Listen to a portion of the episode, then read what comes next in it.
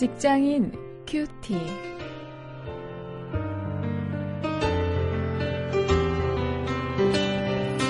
여러분 안녕하십니까? 오늘도 5월 5일 함께 말씀 나눌 원용일입니다. 오늘 출애굽기 4장 1절부터 17절 말씀을 가지고 프로페셔널리즘이란 주제로 능력의 하나님 앞에서 핑계대지 말라 이런 제목으로 함께 말씀을 묵상하시겠습니다.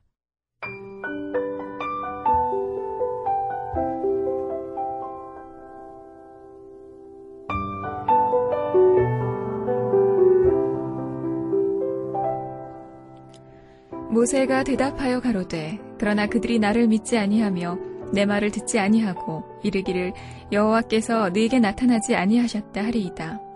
여호와께서 그에게 이르시되 네 손에 있는 것이 무엇이냐 그가 가로되 지팡이니이다.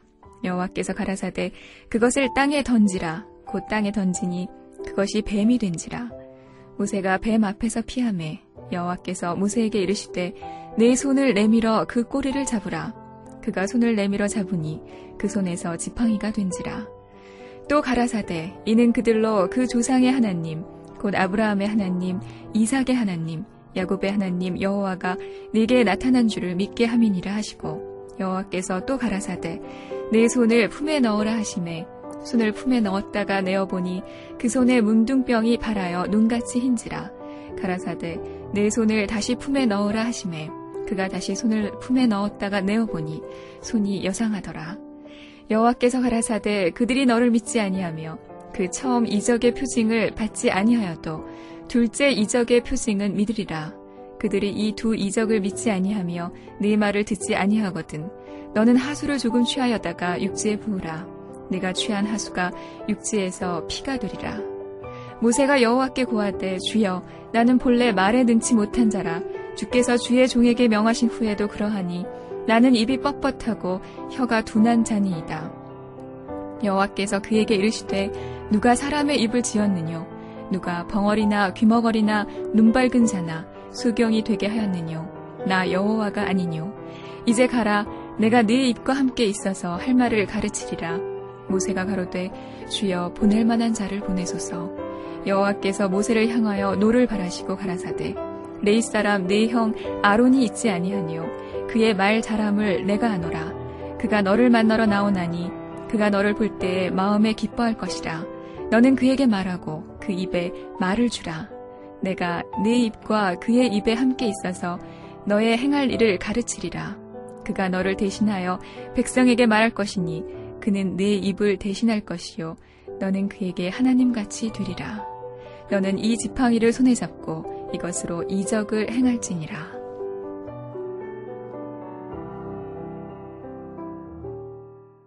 어제 본 말씀 속에서 하나님께서 주시는 소명을 받고도 어, 모세는 두려운 반응을 먼저 보였습니다.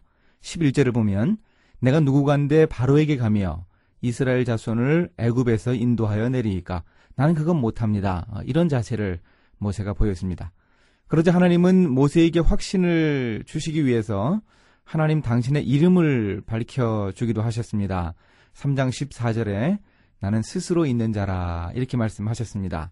아, 스스로 있는 자라 하는 이 표현은 I am that I am이죠. 아, 내가 바로 나다.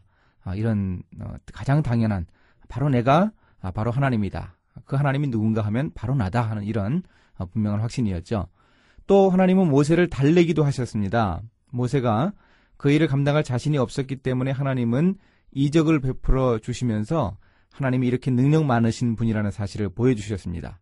모세가 가지고 있는 그 목자의 지팡이가 뱀이 되기도 하고 또 멀쩡하던 손에 문둥병이 생기기도 했습니다. 하나님의 능력이었죠. 그러나 이렇게 하나님의 존재와 하나님의 능력, 그분의 속성을 배운 모세가 확신이 계속해서 어, 서지 않았습니다. 아, 이건 또한 모세의 나약한 모습이죠. 이 모세가 하나님이 맡기시는 일을 감당하기 힘들다고 하면서 또 제기한 문제는 뭔가 하면 10절 이하에 나오는 대로 자기가 말을 잘 하지 못한다는 약점이었습니다. 아, 그러자 하나님이 다시 말씀하셨습니다. 12절에서요. 내가 내 입과 함께 있어서 할 말을 가르치리라. 이렇게 하나님이 분명히 확신을 주시는데도 모세가 주저합니다. 그러자 하나님은 그의 형 아론을 통역으로 세워주겠다고 하셨습니다. 이 모습을 통해서 우리가 생각해야 할 것은 하나님이 하나님의 일을 할 사람에게 이렇게 사명감을 주실 뿐만 아니고 부족한 부분을 채워주신다고 하는 것이죠.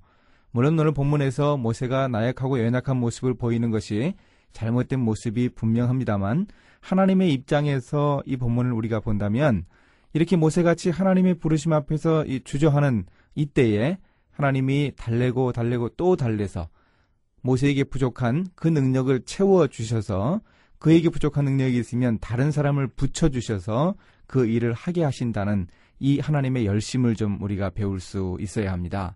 그렇다면 오늘 우리도 한 직업인으로 세상 속에서 우리의 일을 감당하면서 하나님께서 우리에게 필요한 우리가 일하는 곳에서 반드시 있어야 할 그 능력을 채워 주신다는 그 귀한 사실을 깨닫고 우리도 하나님께 우리의 삶을 온전히 맡길 수 있어야 하겠습니다.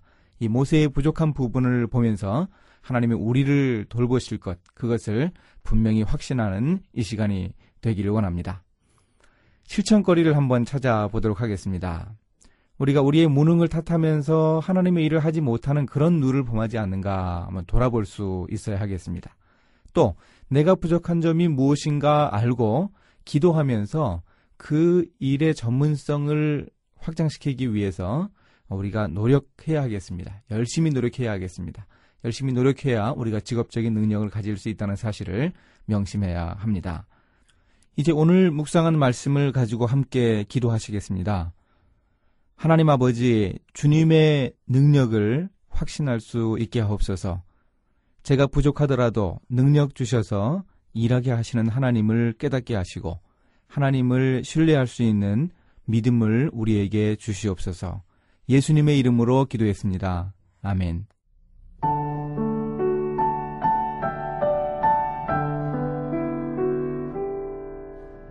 조셉 S. 엑셀은 출애굽기 주석에서 다음과 같이 말했어요. 하나님은 사람들에게 그들이 가장 잘 성취할 수 있는 어떤 정신적 혹은 육체적 일에 대한 재능을 주신다. 그러나 많은 사람들이 그들의 소명을 알지 못하고 있는 것이 사실이 아닐까? 사람들이 하나님의 은총을 구하고자 한다면 어느 누구도 그 자신의 부름받은 길을 놓치지 않게 될 것이다. 우리를 지명하여 부르신 하나님은 우리들 각각을 알고 계신다. 하나님은 우리가 가진 재능의 종류와 그 크기를 알고 계신다. 그런 하나님이 어찌 우리를 아무데나 던져놓으시겠는가? 이제 우리가 할 일은 그분의 부르심에 전적으로 복종하는 일이다. 우리가 우리의 생각을 버리고 그분의 뜻을 구할 때 어느 곳에서든지 우리는 올바른 적소에 놓이게 될 것이다.